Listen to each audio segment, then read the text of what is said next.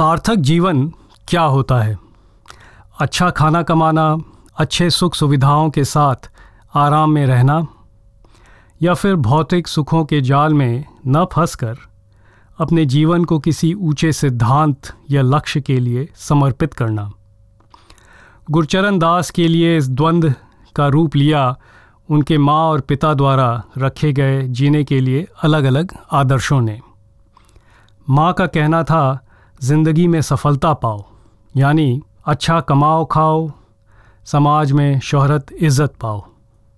पिताजी, जिन्होंने अपने जीवन में एक सफल और कुशल इंजीनियर होने के साथ साथ भक्ति और अध्यात्म के मार्ग को अपनाया था, कहते थे कि सार्थक जीवन जियो, सुखी जीवन जियो, पैसे, प्रतिष्ठा, हैसियत के पीछे मत भागो।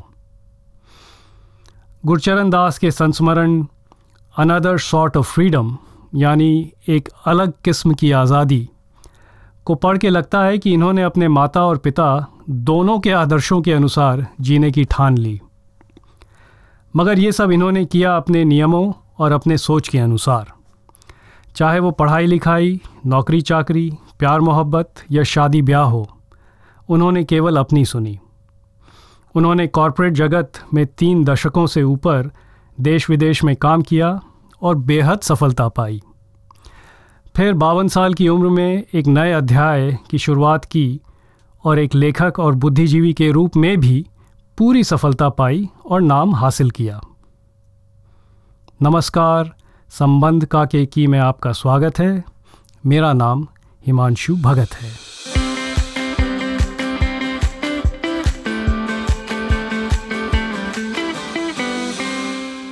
गुरचरण दास एक लेखक हैं, जो किताबों के अलावा देश विदेश के अखबारों के लिए लिखते हैं।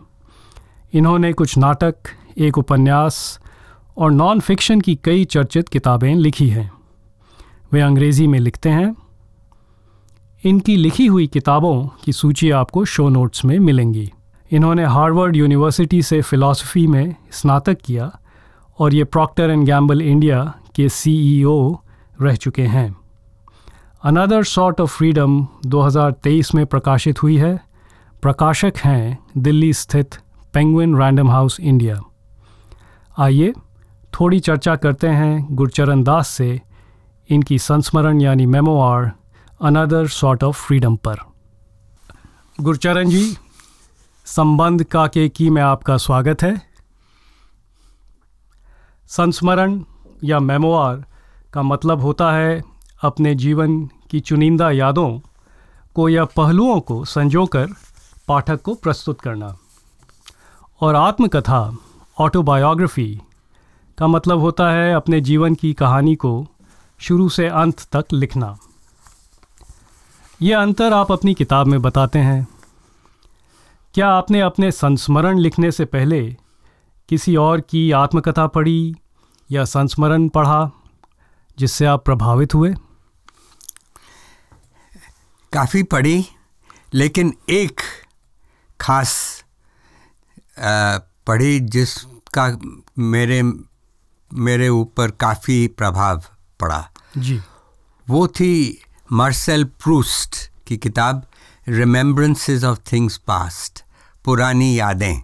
जो फ्रेंच लेखक हैं प्रूस्ट। हाँ जी। हाँ। तो वो कहते हैं कि जब घटना होती है उसकी याद बेहतर होती है घटना के कंपैरिजन में। और इसलिए मैंने सोचा कि अब तीन साढ़े तीन चार साल ये कोविड के दिन मैंने अपनी ये मेमोर जी जी। संस्मरण लिखी। तो मुझे भी लगता है कि मैंने जीवन फिर से जिया और ये रीलिविंग ऑफ़ लाइफ फिर से जीना बेहतर होता है जीवन जीने से। पहली बार से ज़्यादा उसको जब आप हाँ sorry living a life is better than living your life तो इसलिए मैं सबको रेकमेंड करता हूँ। जी। मैं कहता हूँ कि भाई ये करो। क्योंकि अगर पब्लिश होती है कि नहीं पर एक किस्म का मज़ा है रीलिविंग ऑफ़ लाइफ तो आप सबको चाहते कह रहे हैं कि भाई अपनी संस्मरण लिखो। हाँ। अगर वो छपे या ना छपे शायद आने वाली पीढ़ी आपके बच्चे या उनके बच्चे नहीं वो पर वो फ़र्क नहीं पड़ता। जो सही चीज़ है वो है कि दो जिंदगियाँ आपने जी ली हैं। क्या कहते हैं? फिर से जीना और जीना।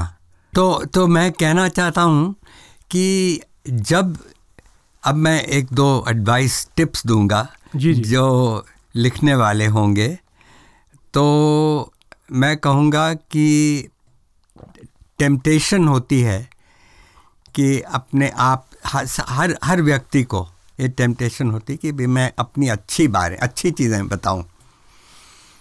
तो अगर ज़्यादा अच्छी चीज़ों में पड़ जाओ ना तो उसमें खतरा है कि आप घमंडी जैसे अहंकार भरा जो व्यक्ति होता है, वैसे हो जाओगे। तो जो ऑडियंस आपको नहीं अप्रिशिएट करेगी। और अगर आप उल्टा, आप उल्टी बात करो कि सिर्फ़ अपनी ख़राब चीज़ें लिखोगे। सिर्फ़ अपनी कमियों का ज़िक्र कमियों का ज़िक्र करोगे तो कहेंगे ये अरे ये क्या पढ़ना? जी ये जी, तो हारने वाला है। पढ़ने का फ़ायदा क्या? हाँ he is a loser so it is best to be yourself जी जी। जब आप चार वर्ष के थे लाहौर में तो आपके कक्षा में एक साधारण वर्ग का मुसलमान लड़का था जिसका नाम था अयान।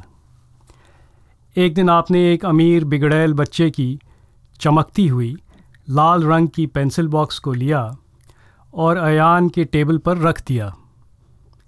बाद में जब अयान पर उस पेंसिल बॉक्स की चोरी का इल्ज़ाम लगा तो आप चुप रहे। अपने इस करतूत की याद आपको अभी तक सताती है। बचपन की इस मामूली हरकत का इतना गहरा प्रभाव क्यों पड़ा है आपके ऊपर? भाई, सही बात है। कि मुझे अभी तक बुरे सपने आते हैं उसके बारे में। अभी तक? अभी तक। तो काफ़ी प्रभाव पड़ा होगा। और ये अजीब बात है कि ये आयन बेचारा गरीब था मुसलमान था उसकी फैमिली नहीं उसको खरीद सकती। द- आने का आता था। पेंसिल बॉक्स पेंसिल उसके पास पेंसिल बॉक्स थी ही नहीं। उसके पास पेंसिल बॉक्स नहीं था। और मेरी पेंसिल हमेशा उधार लेता था। आपसे मांगते रहता था। मांगते रहता था और तंग करते रहता था मुझे। जी।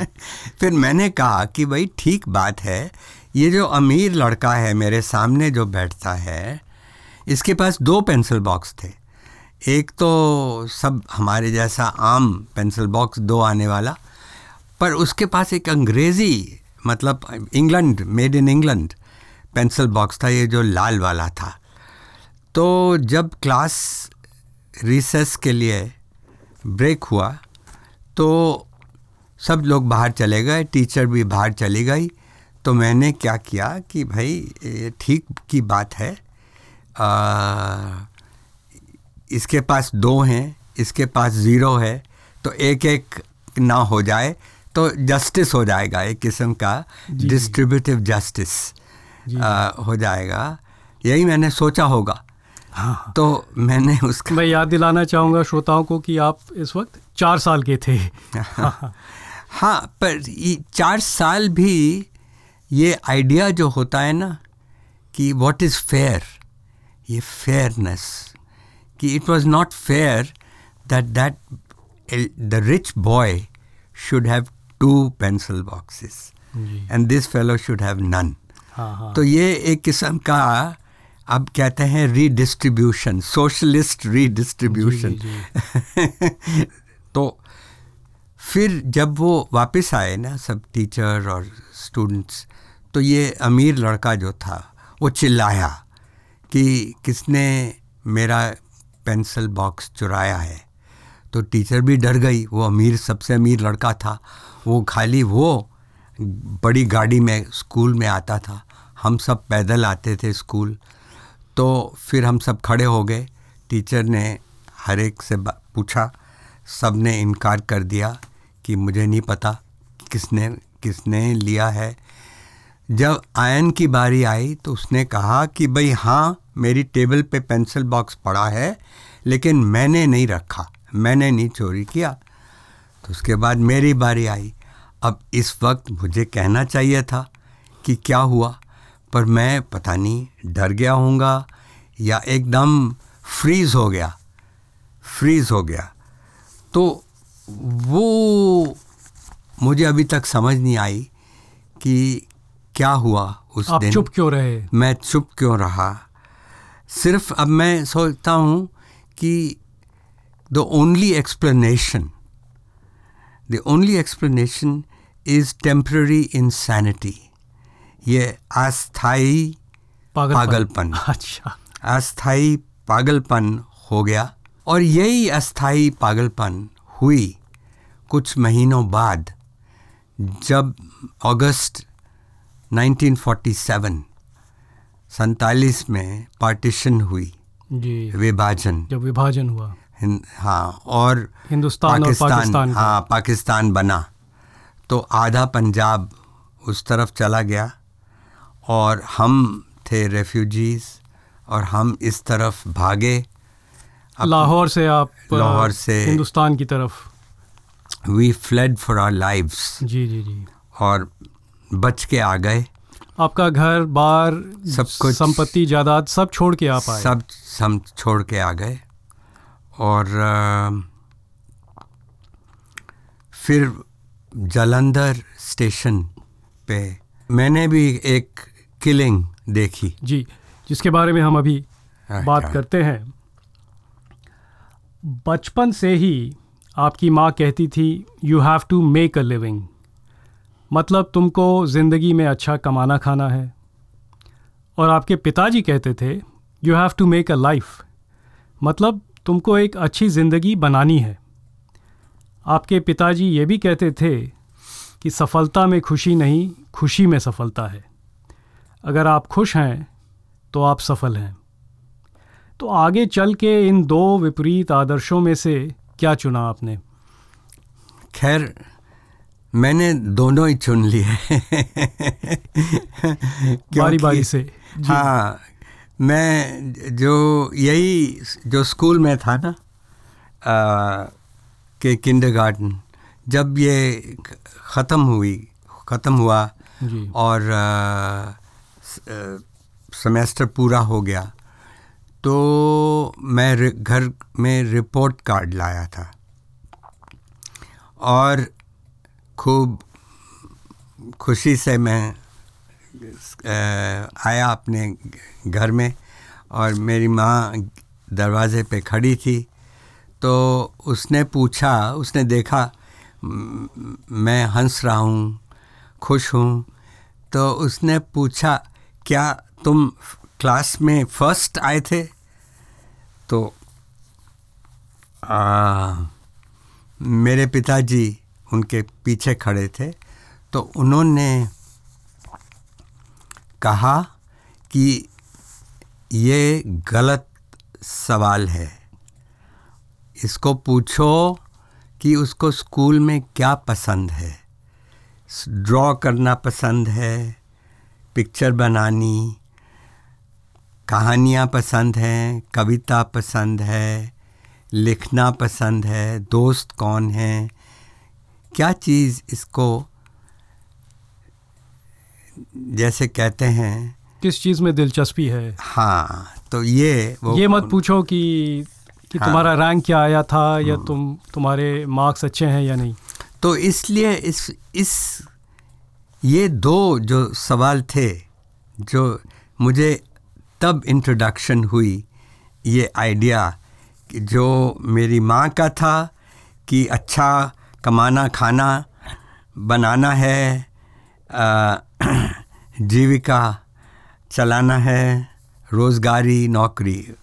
और मेरे फादर, मेरे पिताजी का आइडिया कि ज़िंदगी बनानी है। तो ये ये शुरू से, तब से हुआ। और जब मैं 16 साल के, का था तो मुझे स्कॉलरशिप मिला हार्वर्ड जाने के लिए फॉर अंडर ग्रेजुएट स्टडीज़ जी अमेरिका में हार्वर्ड यूनिवर्सिटी। हाँ अमेरिका में हार्वर्ड यूनिवर्सिटी। तो मुझे याद है कि पालम एयरपोर्ट मैं एयर इंडिया फ़्लाइट में चढ़ने लगा हूँ और मेरी माँ में आँसू हैं और कह रही है मुझे कि अब तुम जा रहे हो तो सफल रहना खूब हार्ड वर्क करना और तुम कुछ यूज़फुल चीज़ यूज़फुल पढ़ाई करना जो जिसमें कि तुम वापस आओगे तो तुम्हें नौकरी बन जाएगी। तो उन्होंने कहा अच्छा तुम्हारे पिताजी इंजीनियर हैं, तुम भी इंजीनियरिंग कर लो। मैंने सुना है कि बहुत देश को काफ़ी इंजीनियर चाहिए। तो जब मैं हार्वर्ड पहुँचा तो मैंने कैटलॉग देखी। तो वो किस्म का ट्रेजर चेस्ट था। खजाने से भरा संदूक। हाँ खरान खजाने से बड़ा संदूक जो कोर्सेज का कैटलॉग था वो वो हाँ, आपको ऐसा लगा। तो मैंने एकदम माँ की एडवाइस और उद्देशन सब सबको ताक पे रख अनुदेश एकदम भूल गया। और मुझे पता नहीं था कि मैं जो कर रहा हूँ अब वो मेरे पिताजी का उद्देशन जी जी था। मेकिंग अ लाइफ तो मैंने क्या पढ़ा? Greek tragedy Russian novel renaissance painting मैंने हिस्ट्री ऑफ़ कैपिटलिज्म और तो मैंने बहुत कुछ पढ़ा लेकिन कुछ खास यूज़फुल पढ़ाई नहीं की इंजीनियरिंग तो छोड़ दीजिए। इंजीनियरिंग डॉक्टरी कुछ नहीं। ये सब कुछ नहीं। कुछ नहीं किया। आखिर में मैंने फिलॉसफी में डिग्री पाई दर्श दर्शना। जी जी दर्शन हाँ। शास्त्र। हाँ तो तो अपना तो तो उसके बाद मुझे स्कॉलरशिप मिला ऑक्सफोर्ड जाने के लिए। तो वो पीएचडी करने के लिए। तो मैं आया था घर में चंडीगढ़ हम रहते थे। और मैंने एक शाम को मैं पार्क में लेटा हुआ था घास के ऊपर आसमान को देख रहा था। तो मैंने अपने आप को कहा कि भाई मैं सच्ची ये सारी ज़िंदगी अब ये हाई स्ट्रेटोस्फियर में जी बादलों में। बादलों में ऑफ़ थॉट जी जी जी। आ, सोच विचार की ज़िंदगी मैं वाकई करना चाहता हूँ कि नहीं? अपनी पूरी उम्र जी। नहीं। मैंने कहा I want a life of action अब पता नहीं था कि लाइफ ऑफ़ एक्शन क्या होगी। मैंने ऑक्सफोर्ड को रिफ्यूज़ कर दिया। और वो भी मैं श्रोताओं को बताना चाहूँगा कि ऐसे वैसे नहीं मतलब आइजेया बर्लिन जो मशहूर फिलोसफर थे। उन्होंने कहा था कि आओ मेरे साथ पीएचडी करो ऑक्सफोर्ड में। सही बात है। जब मेरी माँ को पता चला कि क्या किया है मैंने उनकी उनका सबसे बुरा सपना उनके सामने आ गया कि ये इसका के मेरा बेटा घर में है बड़ा हो गया है और फालतू अभी कुछ कर नहीं रहा है। कुछ कर नहीं रहा है। और हमारे पड़ोस में एक एक पड़ोसी थी जो हर रोज़ मिलने आती थी मेरी माँ को और वो भी लगाती थी उनको अच्छा जी थोड़ा मुंडा की कर रहा है। और पूछती थी कि क्या कर रहा है आपका बेटा? तो मैं देखता था कितनी परेशान मेरी माँ होती थी। तो ये तो मुझे काफ़ी मतलब बुरा लगा। तो मैंने उस दिन से अखबार देखनी शुरू कर दी। आई वांटेड क्लासिफाइड एडवर्टिजमेंट्स और कुछ दिन बाद मैंने देखा कि एक कंपनी जो विक्स बनाती है विक्स वेपोरब वगैरह। ये कंपनी ट्रेनीज़ को के लिए ढूंढ ट्रेनीज़ ढूंढ रही थी। तो मैंने अप्लाई किया और मुझे इंटरव्यू में उन्होंने बुलाया। तो इंटरव्यूअर ने मुझे पूछा कि भाई what is your objective in life तो मैंने कहा हैप्पीनेस उसको समझ नहीं आई कि ये क्या आ, ये गलत जवाब था।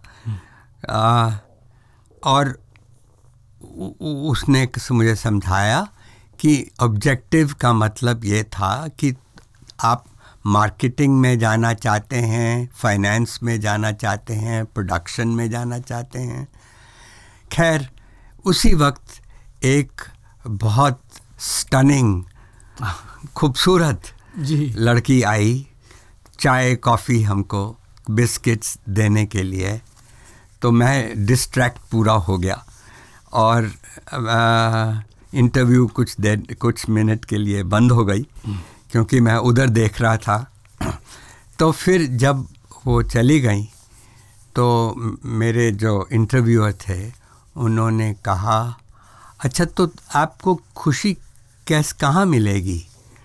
वही सवाल पूछना चाह रहे थे कि प्रोडक्शन मार्केटिंग खुशी कहाँ मिलेगी? तो मैंने कहा खुशी अ ब्यूटिफुल गर्ल खूबसूरत लड़की से खुशी मिलती है। ये भी गलत जवाब था। तो खैर आखिर में उन्होंने आ, कहा कि भाई इसको तो कुछ ये बिज़नेस के बारे में जानता नहीं है पर आ, इसके जवाब दिलचस्प हैं। इसके जवाब तो सीधे मतलब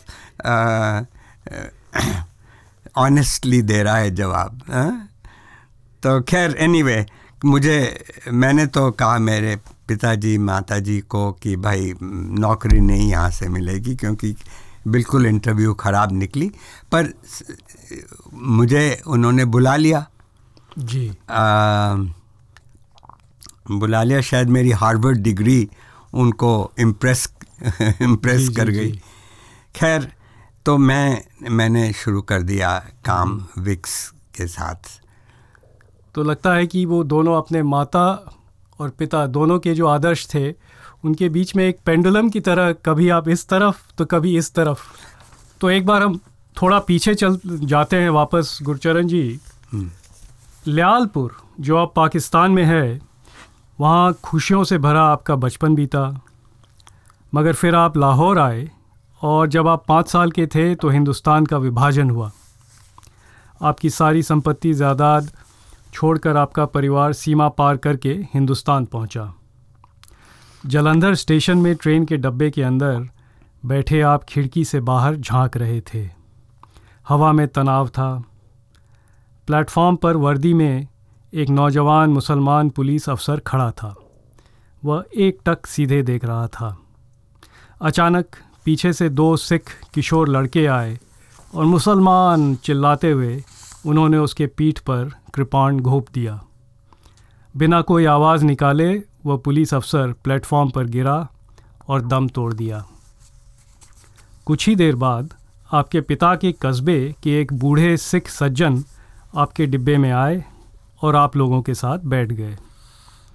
उन्होंने बताया कि किस तरह उनके कस्बे में एक भीड़ आई और उनके घर में घुस के उनके पूरे परिवार का कत्ल कर दिया। उस भीड़ का लीडर एक मुस्लिम पुलिस इंस्पेक्टर था। कहीं ना कहीं बहुत गहरा असर हुआ होगा आप पर इन दृश्यों का। आप किताब में एब्सर्ड की बात करते हैं मतलब ज़िंदगी बेतुकी और अर्थहीन होती है। आप बात करते हैं पागलपन की भी, जो हमने अभी की, चाहे वो एक इंसान की हो या पूरे समाज की। तो नहीं, आप बिल्कुल सही बता दिया आपने कि मैं अभी तक पूरी तरह समझ नहीं मुझे आई कि ये विभाजन में जो वायलेंस हुआ ये क्यों हुआ? और मतलब इतने सालों बाद भी हाँ। आपको क्लोजर आपके नहीं पास आया। कोई जवाब नहीं है। जवाब नहीं आया और क्लोजर भी नहीं आया। हम्म, वो घाव अभी तक भरा नहीं है। हाँ तो मैं सिर्फ़ यही कह सकता हूँ कि जो आयन के ऊपर हुआ जिसको मैंने कहा अस्थाई पागलपन टेम्प्ररी इंसैनिटी ये पार्टीशन की भी वही कहानी है। जब एक एक बंदा नहीं, सारा समाज पागल हो जाता है। जो लोग सौ सौ साल, दो सौ साल इकट्ठे रहे, रहते थे और अपने पड़ोसियों को अब मारने लगे। हिंदू मुसलमान को मारने लगे, मुसलमान हिंदुओं को मारने लगे। आगे बढ़ते हुए मोक्ष और लघिमा। संस्कृत के इन दो शब्दों का आपके लिए क्या अर्थ है? आपके अनुसार आपने हमेशा अपनी ज़िंदगी इन दो आदर्शों के अनुसार जीने की कोशिश की है। ये दोनों संस्कृत शब्द हैं और आजकल पहले मोक्ष की बात बात करते हैं। मैंने तीन किताबें लिखी हैं अर्थ धर्म और काम के ऊपर। तो त्रिवर्ग जो कहते हैं संस्कृत में इंडिया अनबाउंड थी किताब अर्थ के ऊपर डिफ़िकल्टी ऑफ़ बीइंग गुड धर्म के ऊपर और रिडल ऑफ़ डिज़ायर काम के ऊपर। तो ये चौथी है मोक्ष अब ये जो हम- आपके जब हम है जी। हाँ जब हम मोक्ष आजकल कहते हैं शब्द तो ये धार्मिक सा शब्द बन गया है। ये आध्यात्मिक शब्द बन गया है। लेकिन ऐसा नहीं होता था। ये आदि शंकरा के बाद ही ज़्यादा ये धार्मिक बना क्योंकि उसके पहले तो जो मूल मंत्र मूल इसका मतलब था ओरिजिनल मीनिंग वो था स्वतंत्र आज़ादी। मोक्ष का। मोक्ष का।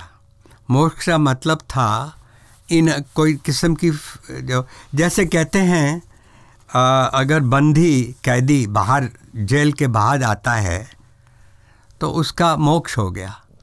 तो अगर आप किसी को पैसा देना होता तो आप उस अपना डेट उड़ाते हैं तो चुकाते हैं तो आपको मोक्ष हो गया। मुक्ति हो गई कहते हैं। गई। तो ये आत्मा का परमात्मा में विलीन होना या ज़िंदगी के जो वो चक्र होता है उससे चौरासी का चक्र। उससे निकल जाना। हाँ। तो ये आप कह रहे हैं आदि शंकराचार्य के हाँ ये लेटर ये अर्थ हाँ ये ये लेटर आया है। पीछे आया है। मोक्ष का मूल अर्थ था आज़ादी। आज़ादी। और ए- एक और डिक्शनरी में एक और एग्जांपल देते हैं जो जो घोड़ा जिसमें गुलाम जो गुलाम नहीं होता घोड़ा उसके स्वच्छंद। हाँ तो वो मोक्ष में फिरता है। तो मतलब है कि मेरा क्योंकि मैं नास्तिक हूँ जी। तो लेकिन मेरे पिताजी तो बहुत आस्तिक भी नहीं वो तो पूरे मिस्टिकल मिस्टिक थे। राधा स्वामी संप्रदाय जो है हाँ उसके तीन घंटे आजीवन भक्त। हाँ तीन घंटे मेडिटेशन करते थे दिन में। जी। दो घंटे सवेरे और एक घंटे शाम को जब हमें चुप रहना चाहिए पड़ता था स्कूल से आ आके। तो हाँ तो मैं कह रहा था कि जो मेरा आइडिया है मोक्ष का वो पूरा नेचुरल आइडिया है। उसमें मतलब संसारिक आइडिया है। उसमें कोई सुपर नेचुरल इन्ग्रीडियंट्स अलौकिक अलौकिक बातें नहीं हैं। धर्म से जुड़ा नहीं है। हाँ क्योंकि मैं अपने आप विश्व विश्वास की छलांग नहीं कभी जी, मार सका। Leap of faith leap of faith कभी नहीं हो सकी। तो मेरा मतलब है टाइटल ऑफ़ द बुक किताब के टाइटल है अनदर सॉर्ट ऑफ़ फ्रीडम ये मेमोआर की किताब। तो ये क्या फ्रीडम है? क्या आज़ादी है? वो यही है कि फ्रीडम फ्रॉम एक्सपेक्टेशंस अपेक्षाएँ जी जी। उम्मीदें फैमिली की उम्मीदें सोसाइटी की उम्मीदें उनसे छुटकारा। और सबसे बड़ा छुटकारा अपने आप की अहम जी जी। अहंकार से छुटकारा। सबसे मुश्किल वो होता है कि सब हर हर जन कुछ कह, कहता है कि भाई I want to be somebody not a nobody वो कहता है कि आ, सब कोई कोई रिकग्निशन भाई मुझे मिले। जी। और और वो भी चाहता है कि लोग मुझे पसंद करें। अब ये सब किस्म की जाल है हमारे में। और और और काफ़ी सारे प्रॉब्लम्स जो होती हैं हमको उसकी इनकी वजह अहंकारा से वजह है इन्हीं अपेक्षाओं हाँ हाँ। तो ये है फ्रीडम और तो अगर ये भी आ, ये आती है ऑल्सो थ्रू लघीमा अब लघीमा संस्कृत में मतलब है लाइटनेस हल्कापन। हल्कापन। जो वो भी पतंजलि अपनी योग सूत्र में बताते हैं कि लघीमा लाघवा रूट है लाघवा। तो लघीमा आती है कि don't take yourself too seriously अपने आप को बहुत गंभीरता से ना लें। हल्के हल्के हल्के से जियो। अपने काम को गंभीरता से लो, लेकिन अपने आप को नहीं, खुद को नहीं। दुनिया का बोझ मत लो। जी। तो ये कनेक्टेड है मोक्ष के साथ मेरे मन मेरे माइंड में। तो यही बात जैसा अभी हम थोड़ी देर पहले बात भी कर रहे थे शो के पहले गुरचरण जी कि जो गुरु जी हैं थे जो राधा स्वामी संप्रदाय के गुरु थे उनके पास आप गए थे एक बार तो उन्होंने आपको कहा कि दुनिया का बोझ अपने कंधे पर मत उठाओ। ऐसे जियो जैसे तुम कोई खेल खेल रहे हो। हाँ। बिल्कुल। मगर आपने अपनी किताब में ये भी लिखा है कि हिंदुस्तान के ढाई हज़ार वर्ष के इतिहास में दो सबसे महान पुरुष रहे हैं महात्मा बुद्ध और महात्मा गांधी। तो क्या इन दोनों ने दुनिया का भार नहीं लिया था अपने कंधों पर? मैं इसका जवाब देने के पहले मुझे याद आया अभी कि हम लघीमा की बात कह रहे थे जीना। लाइटली हल्के से जियो। तो ये जो हमारे देव, देवता, भगवान हैं, तैतीस करोड़ भगवान हैं, ये हमें सिखाते हैं आइडिया ऑफ़ लीला, दिव्य खेल। जी जी जी। भगवान की लीला। हाँ भगवान की लीला क्या कृष्ण भगवान कृष्ण की लीला क्या थी? वो मक्खन चुराया करते थे गोपियों के साथ नाच करते थे। शिव भगवान तांडव नृत्य दुनिया बना रहे हैं क्रिएशन कर रहे हैं और नाच कर रहे हैं। तो ये मतलब ये आप टू कंप्लीट द थॉट जी जी। अगर हमारे भगवान देवता ये कर सकते थे खेल में रह सकते थे। तो हमें यही तो इंस्ट्रक्शन है उनका एग्ज़ाम्पल हमें यह है कि भाई बोझ दुनिया का बोझ क्यों लेना? सारी सृष्टि ही एक लीला है हाँ। ऐसा भी अब अब आपकी बात बुद्ध और गांधी जी के बारे में मैं कहता हूँ कि जो मेरी इंटरप्रिटेशन है कि उन्होंने दुनिया का बंधन नहीं लिया, उन्होंने बोझ नहीं लिया, उन्हें, उन्होंने हमें रास्ता दिखाया, रास्ता चलने का दिखाया। तो अगर आप कहना चाहते हैं कि इनमें हाँ कंपैशन थी, इनमें करुणा करुणा थी वो बिल्कुल सही है।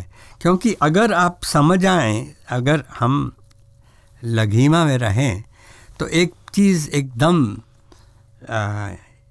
सीखनी पड़ती है कि जो अहम है ना ये एक किस्म का फिक्शन है। जी। और आ, अगर अहम नहीं है तो क्या अपने आप को सोचना मुझे प्रीमियम ट्रीटमेंट मैं जो खाने के लिए खाऊँगा रात को सबसे ज़रूरी बात है सबसे इम्पोर्टेंट चीज़ है। आठ अब there eight billion people on the earth जी। तो हमें एक बंदे का खाना रात का इतना ज़रूरी है। तो ये मतलब अहम या ईगो। हाँ। इसकी बात कर रहे हैं आप जी। हाँ। तो अब जो बिल्कुल सही बात जो आपने बताया है, क्यों वो बुद्ध, गौतम बुद्ध और महात्मा गांधी, ये बहुत महान रहे क्योंकि इन्होंने दूसरे का सोचा, अपना नहीं सिर्फ़ सोचा। तो ये एक जो मैं चैप्टर 19 अगर आप पढ़ें मेरी किताब का, उसमें वही मैंने बताया है कि अगर मोक्ष अगर हम अपनी कॉन्शियसनेस को देखते हैं तो अपना आप नहीं मतलब थॉट्स देखते हैं इमोशंस आती हैं हमें। एक किस्म की फ़िल्म चलती रहती है मन में। जी, जी. तो उसमें अगर अपने आप को ढूंढो वहाँ तो नहीं मिलेगा। क्योंकि है ही नहीं। यही तो बहुत केवल विचार हैं हाँ विचार हैं इमोशंस हैं। पर मेमोरीज हैं। उसके पीछे कुछ नहीं है। उसके पीछे कुछ नहीं है। बिल्कुल सही। तो इसलिए जो सोल्यूशन मोक्ष जहाँ कहाँ ले जाता है हमें वो ले जाता है कि सोचो सिर्फ़ अपने लिए नहीं कि दूसरों के लिए हम्म। सबके लिए। है अहम को अगर हम्म। त्यागो तभी आप हाँ त्याग तो नहीं कर सकते कोई मुश्किल है। वो तो धार्मिक बात हो गई ना। तो हम जैसे modest solution is to diminish the ego थोड़ा हाँ, कम कर दो। Shrink the ego shrink the ego थोड़ा। और अब और आप भी ज़्यादा अच्छे आदमी बन जाओगे। और आ, मैं बताऊँ आपको कि हम्म। जब मैंने बिज़नेस छोड़ा पचास साल की उम्र पे। जी जी जी। तो मैंने सोचा कि अब मैं लेखक बनूँगा। तो मैं साथ ही साथ ज़्यादा अच्छा आदमी बन जाऊँगा। अच्छाई अच्छाई की बात हुई। लेखक बनने से आप एक अच्छे और अच्छे इंसान बन जाएँगे। मैंने सोचा कि इंसान। पर लेकिन अब 25 साल बाद मैंने देखा है कि मैं नहीं अच्छा अच्छा इंसान बना। अच्छा। और मैं सच्ची कहता हूँ एक और बात कि बिज़नेस में देखता हूँ कि जो मैं पहला था ना इंसान 25 साल 30 साल पहले वो मैं ज़्यादा अच्छा आदमी था। अच्छा। क्यों? बिजनेसमैन मेरा ख्याल है जो लोग बिज़नेस करते हैं वो दूसरे के बारे में एकदम सोचते हैं क्योंकि वो इंस्टिंक्टिवली उनके कस्टमर होते हैं। तो कस्टमर को सेटिस्फाई करना है। रतन टाटा को भी वो झुकना होता है अपने कस्टमर के सामने। कस्टमर इज़ किंग जी। हाँ तो मतलब बिजनेसमैन के कस्टमर होते हैं उसके एम्प्लॉयज़ भी होते हैं क्योंकि अपने आप सब नहीं कर सकता। तो अगर एम्प्लॉयज़ के साथ वो अच्छी तरह रिस्पेक्ट नहीं दे रिस्पेक्ट ना दे तो वो छोड़ जाएँगे। कंपटीशन को के पास चले जाएँगे। तो इसलिए जो व्यापारी होता है ना बिजनेसमैन होता है वो ये इंस्टिंक्टिवली समझता है इंटरडिपेंडेंस कि हम कैसे कहते हैं ना विन विन कस्टमर को भी जीतना मुझे भी जीतना तब ट्रांजैक्शन कंप्लीट होता है।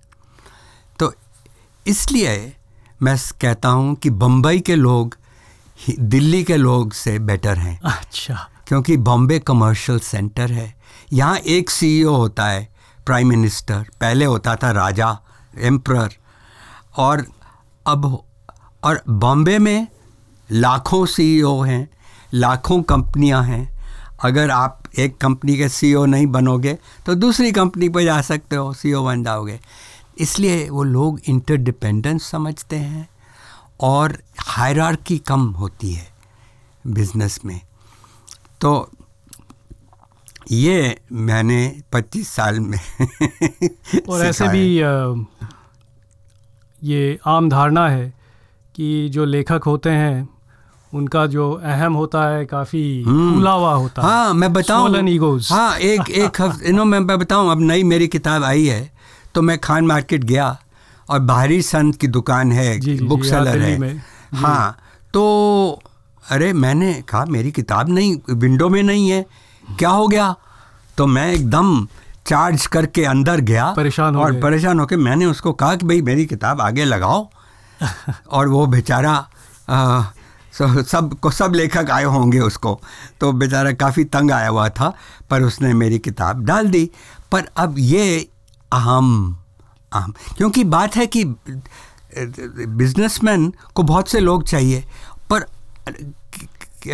लेखक को कोई भी नहीं वो तो बबल में बैठ के लिखता है। जी जी जी।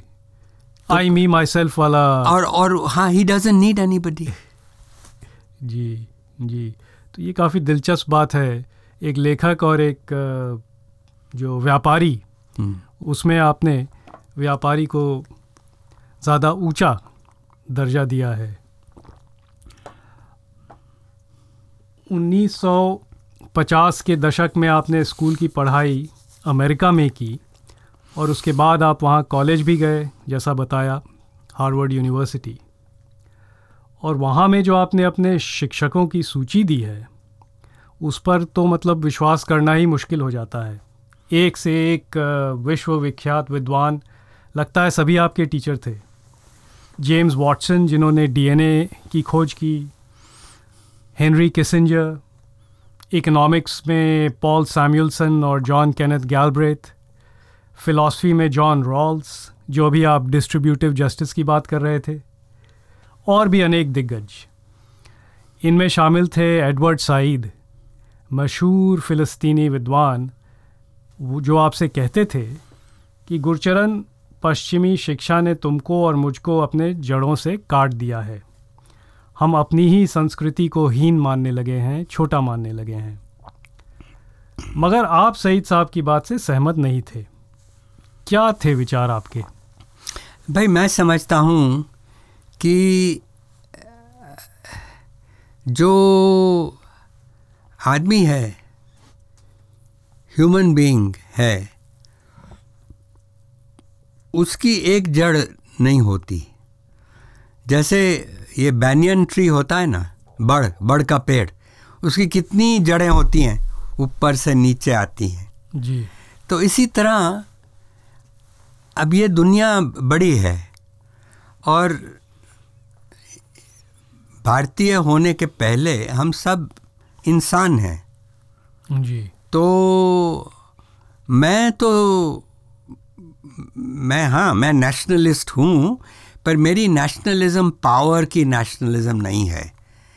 मेरी नेशनलिज्म यादें बचपन की कहानियाँ जो मेरी दादी सुनाती थी महाभारत उसने सो मेरे माँ मेरी दादी जो थी ओ नहीं नानी थी नानी। हाँ लालपुर में। नानी हाँ, लालपुर में। न- नानी अपने टांगे पे मुझे ले जाती थी। और अ, किसी घर में हम जाते थे किसी में अफसोस करने जा रही हैं किसी में बधाई देनी जा रही हैं सगाई हुई है ऐसे।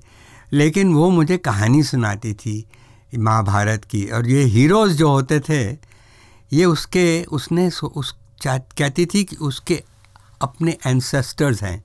वो सच्ची मानती थी कि वो वाकई ये ये हीरोज हमारे पूर्वज हैं। हाँ हाँ। तो एनीवे anyway, मैं जो कहना चाहता था वो वो ये था कि जो जड़ें होती हैं ये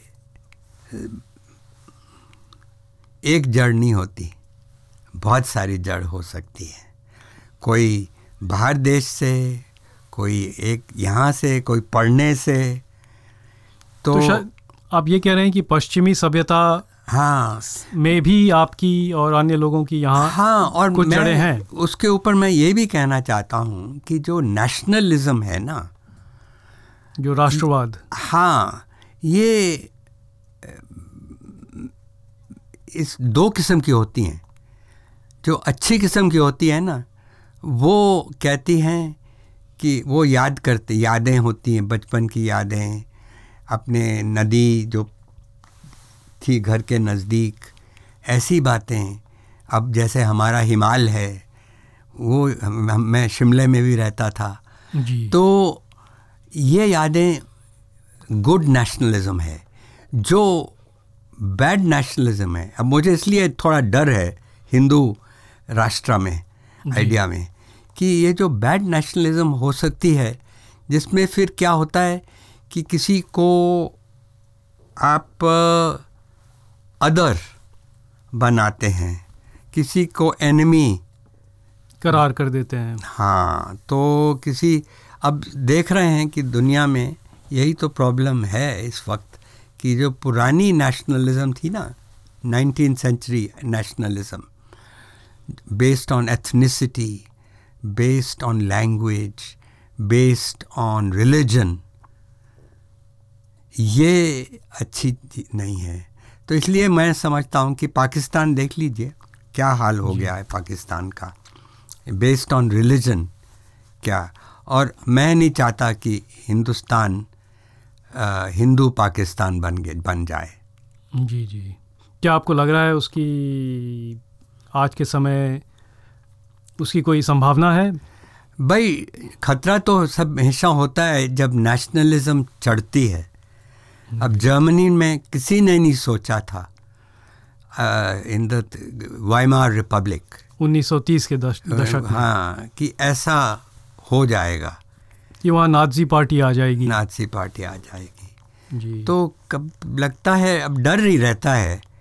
और मैं समझता हूँ जो अच्छे नेशनलिस्ट होते हैं ना उनको कहना नहीं पड़ता ऊँचा चिल्लाना नहीं पड़ता कि हम कि हमें हाँ, हाँ, अपने देश पे बहुत गर्व है। हाँ ये सब हम सच्चे हिंदुस्तानी हैं। हाँ झंडा नहीं हर रोज उठाना पड़ता। आत्मविश्वास। हाँ। तो थोड़ा आ, कह सकते हैं मूड बदलते हुए गुरचरण जी बात करते हैं कि अलीशा आपके साथ दिल्ली में मॉडर्न स्कूल में पढ़ती थी। स्कूल में आप उन पर फ़िदा हो गए। बहुत पैसे लगा के उनके लिए गुलाब का एक गुलदस्ता ख़रीदा। मगर अफसोस, आपके प्यार को बड़ी बेरुखी से ठुकरा दिया गया। फिर थोड़ा फास्ट फॉरवर्ड करते हैं कई साल आगे। अब आप नौजवान फॉरेन रिटर्न बम्बई में एक अच्छी नौकरी में लगे हैं। बाकायदा अकेले अपने फ्लैट में रहते हैं। एक दिन ट्रेन में सफ़र कर रहे थे और आपके बाजू में एक आकर्षक युवती आके बैठती है। और पूरे फिल्मी स्टाइल में पता चलता है कि अरे, ये तो अलीशा है। इस बार आपको सफलता मिलती है। बम्बई में आप दोनों की दोस्ती गहरी होती है। वो आपके फ्लैट में आती थी, समय बिताती थी। मगर फिर वक्त के साथ संपर्क टूट गया।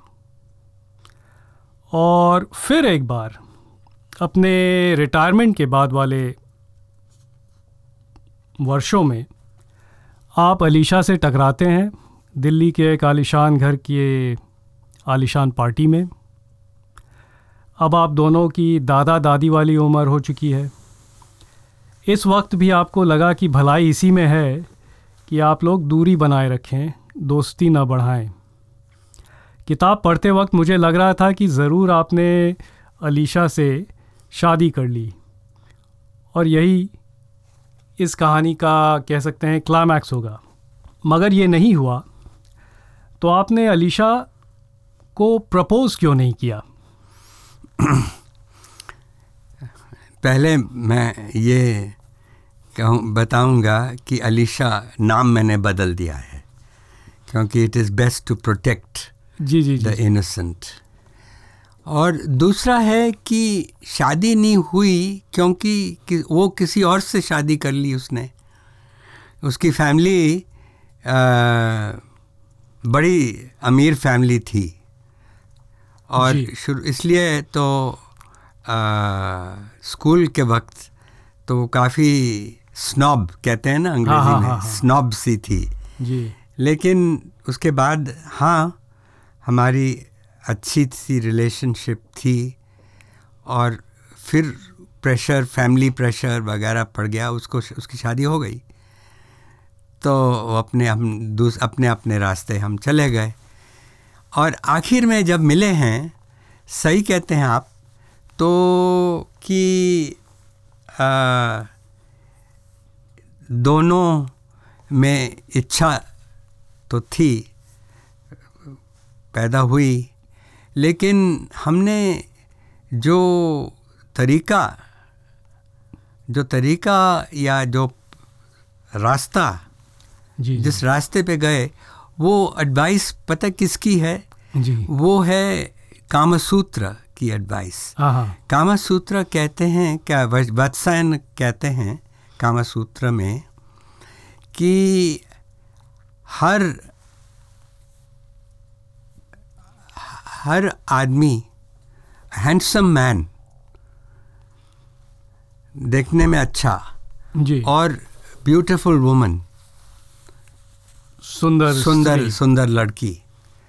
वो जब मिलते हैं तो इच्छा पैदल पैदा होती है। यूनिवर्सल रूल लेकिन कुछ देर सोच विचार के बाद बात आगे नहीं बढ़ती। तो that is the way of civilisation तो हमने भी वही रास्ता। हाँ अपनाया। वही वही रास्ता अपनाया। दोस्ती रही लेकिन आगे बात नहीं बढ़ी। हमें पता था कि बढ़ सकती है दोनों को पर वो शादीशुदा थी हम शादीशुदा थे। हाँ। तो हिंदुस्तान के अलावा आपने अमेरिका स्पेन इंग्लैंड और मेक्सिको में भी नौकरी की। मेक्सिको में एक बार आपने अपने घर में फेयरवेल डिनर का आयोजन किया। आप वहाँ से जा रहे थे। आपकी पत्नी बुनू ने काफ़ी मेहनत की खाना तैयार करने में। मगर शाम को एक भी मेहमान पार्टी में नहीं आए। सबने कोई न कोई कारण दिया ना आने का। आप काफ़ी अचंभित हो गए इस बात से। बाद में एक अमेरिकी महिला ने आपको बताया कि उसके साथ भी मेक्सिको में ठीक यही घटा था। तो क्या आपको पता चला या समझ में आया कि क्यों नहीं आए लोग आपके डिनर में उस दिन?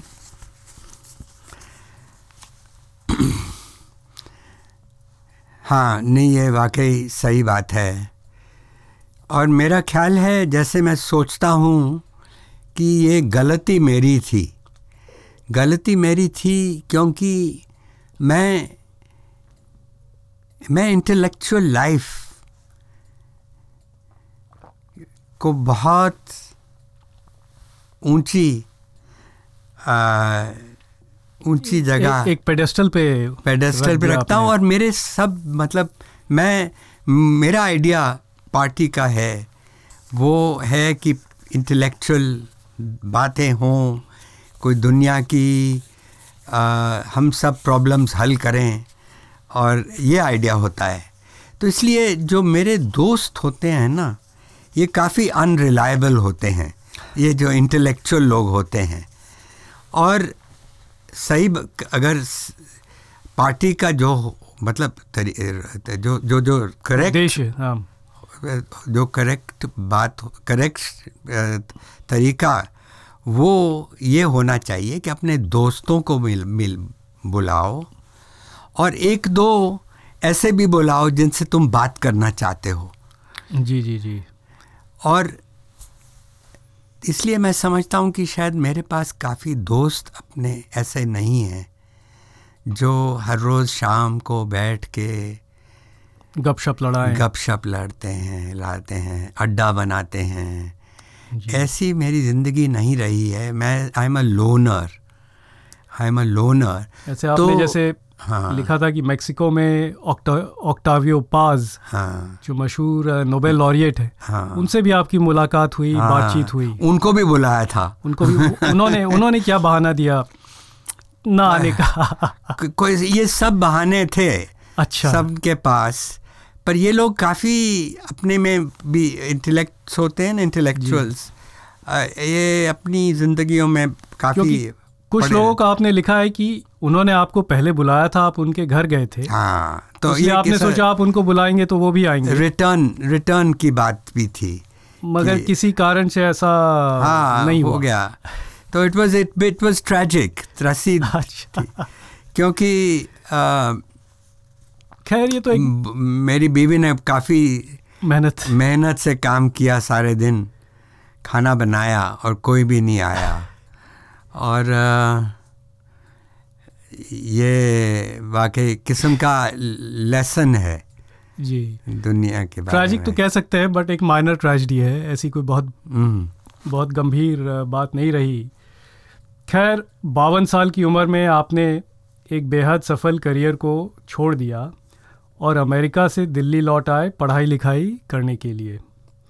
आप लिखते हैं कि 25 साल अपने कॉरपोरेट कामकाज में आप जैसे नींद में चल रहे थे स्लीप वॉकिंग और एक जगह आप कंज्यूमर प्रोडक्ट्स जगत को जो आपके काम का क्षेत्र था उसको हास्यास्पद बतलाते हैं। फार्सिकल जिसको इंग्लिश में कहते हैं। तो ये सब सुन के लगता है आप अपने करियर के महत्व को ख़त्म कर रहे हैं। उसको तुच्छ बता रहे हैं। ये भी ये भी सही नहीं है लगता है, लेकिन क्योंकि मुझे ऐसा नहीं था कि मैं टैक्सी चलाता हूँ, कि मैं दिन के वक्त और रात को मुझे, क्योंकि लिख सकूँ रात को। नहीं नहीं, ऐसी बात नहीं थी। मुझे जो कहते हैं ना rough and tumble of the business life वो मुझे पसंद था। लेकिन क्योंकि अगर पसंद नहीं होता तो मान लीजिए प्रॉक्टर एंड गैम्बल इंडिया के आप सीईओ आह, तो नहीं बन बन पाते। हाँ और बात है कि आ,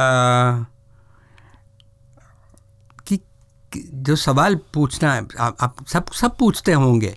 जो जो आदमी चालीस साल के ऊपर हो जाते हैं काम करते हैं सफल होते हैं।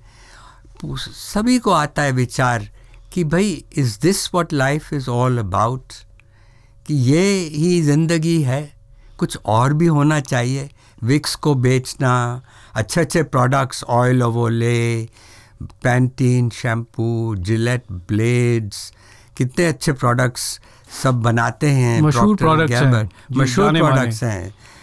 और अब सोचना ये चाहिए कि हर व्यक्ति को आ, ये डिसकंटेंट आता है। तो मुझे भी वही आया और कई लोगों को मिड लाइफ क्राइसिस जैसे होता है ना किसको कहते हैं होता है। और मुझे भी मैं मतलब डॉक्टर की वो बात नहीं हुई। पर डॉक्टर के पास जाने की बात नहीं हुई पर मिड लाइफ क्राइसिस सा था।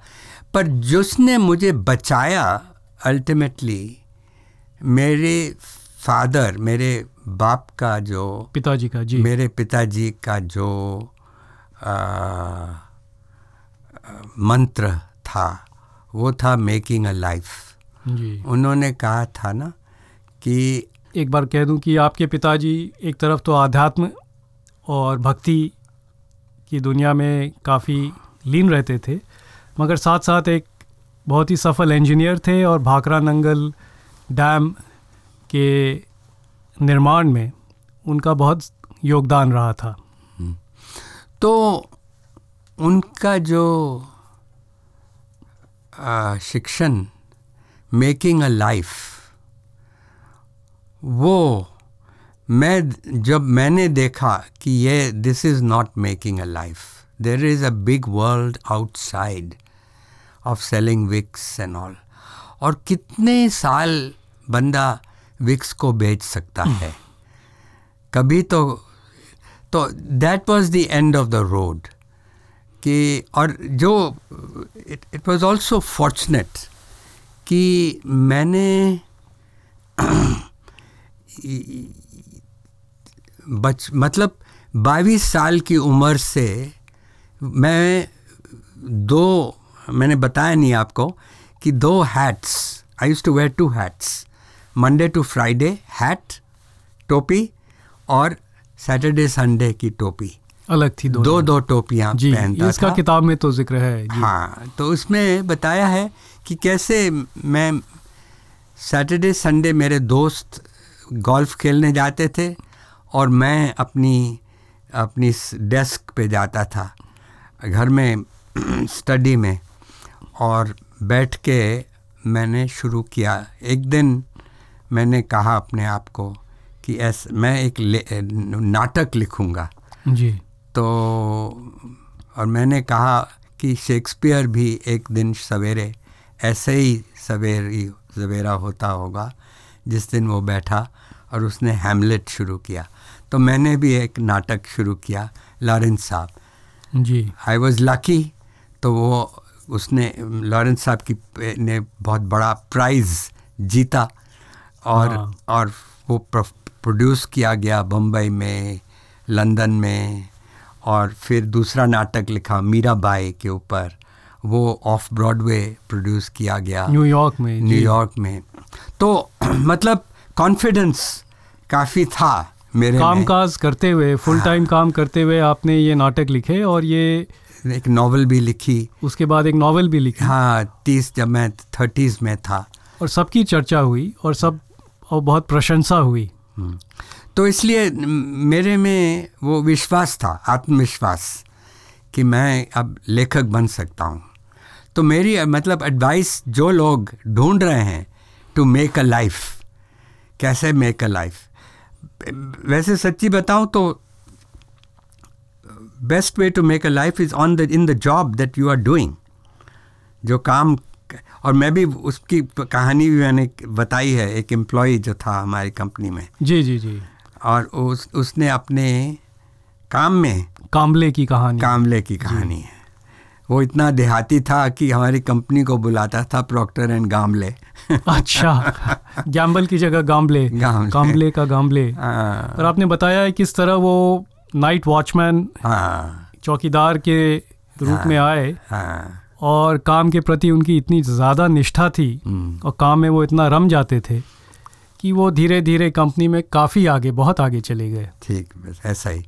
तो वो वो पता है ऐसे किस्म का आदमी था कि वो हमें पैसे दे। अगर सैलरी के लिए काम नहीं करता था हमें अग, आने के लिए कंपनी में आने के लिए सवेरे या रात को वो। इतनी उसकी खुशी थी। जी जी काम में इतना।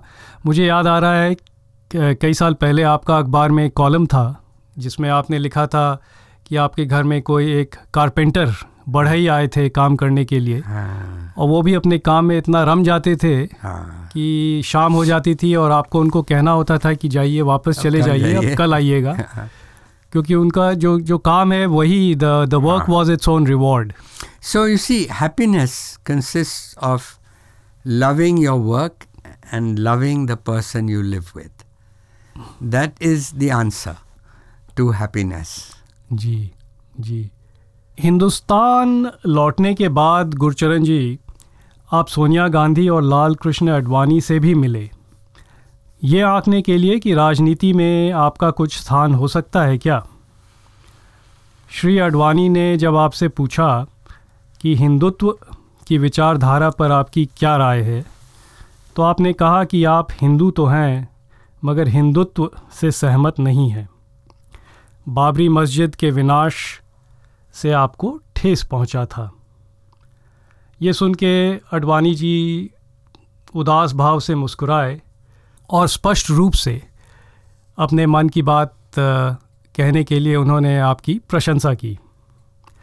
तो मेरा सवाल है कि आप श्री अडवाणी से मिलने गए क्यों थे?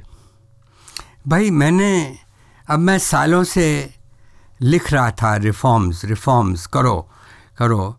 तो इकोनॉमिक इकोनॉमिक रिफॉर्म्स और उसके बाद गवर्नेंस रिफॉर्म्स जिनकी ज़रूरत थी। तो और ये जो पॉलिटिशियंस थे ये चुपके चुपके चोरी चोरी रिफॉर्म करते थे। सीधी बात नहीं कहते थे लोगों को कि क्यों रिफॉर्म्स की ज़रूरत है। तो मैं थोड़ा फ्रस्ट्रेटेड था।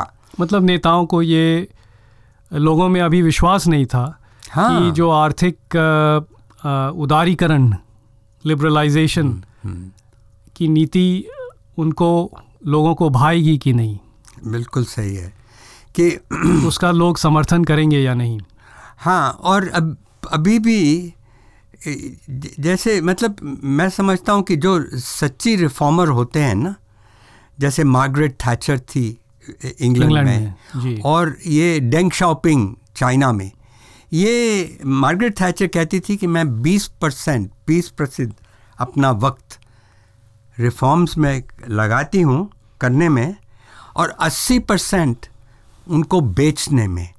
जी। तो यहाँ लोगों को बताने में कि रिफॉर्म्स अच्छे क्यों हैं। हाँ तो इसलिए वो उसने सारा सारी देश की माइंडसेट बदल दिया अ, क्योंकि बहुत सोशलिस्ट था। माइंडसेट पहले।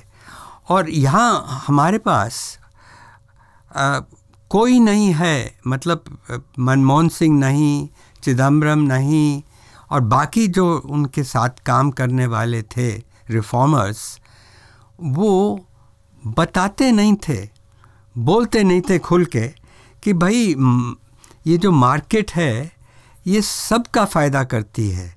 जो एडम स्मिथ ने बताया था इकोनॉमिक्स वन में मुझे कॉलेज में। तो ये आइडिया अब तो अब क्या लोग क्या समझते हैं? लोग समझते हैं कि मार्केट और या रिफॉर्म्स हैं they make the rich richer जी। और जो मतलब जो अमीर हैं उनको ज़्यादा अमीर बनाती है और ज़्यादा जो गरीब हैं उनको ज़्यादा गरीब बनाती है। ये सही नहीं है। वो उनको फ़र्क नहीं पड़ता। वो दिखता नहीं है लोगों को। आम आदमी को दिखता नहीं है। वो सोचता है कि there is no difference between being pro market and pro business there is a difference. तो ये चीज़ें और कोई भी नहीं है रहा। वहाँ से खैर एट नाइन्टी वन में हमें आज़ादी मिली। जो आप कहते Economic हैं freedom. कि जी। उसके बाद किसी ने बेचा नहीं। रिफॉर्म्स को मनमोहन सिंह ने नहीं। उन्नीस 1991 मो- मोदी ने भी अब। ये नरेंद्र मोदी मोदी जी अ, इन्होंने तीन किस्म के रिफॉर्म करने की कोशिश की। इन्होंने लैंड एक्विजिशन लेबर कोड्स और फार्म लॉज और तीनों में असफल रहे क्योंकि इन्होंने बेचना बेचने की कमी थी। लोगों को ये विश्वास दिलाना कि ये उनके उनकी फ़ायदे में है। उनके फ़ायदे में है। जी। तो इसलिए मगर और मेरा इसलिए मैं लिबरल हूँ।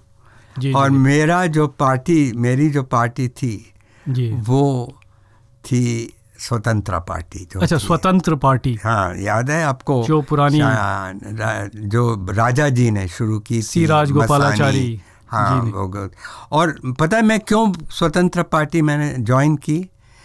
क्योंकि एक साल फ्लू हुई थी हमारे देश में। जी।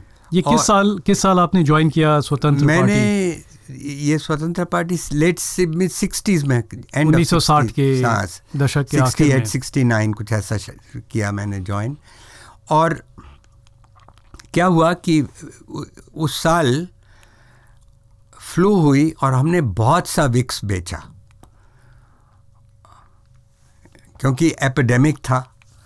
तो हम मतलब सेलिब्रेट कर रहे थे।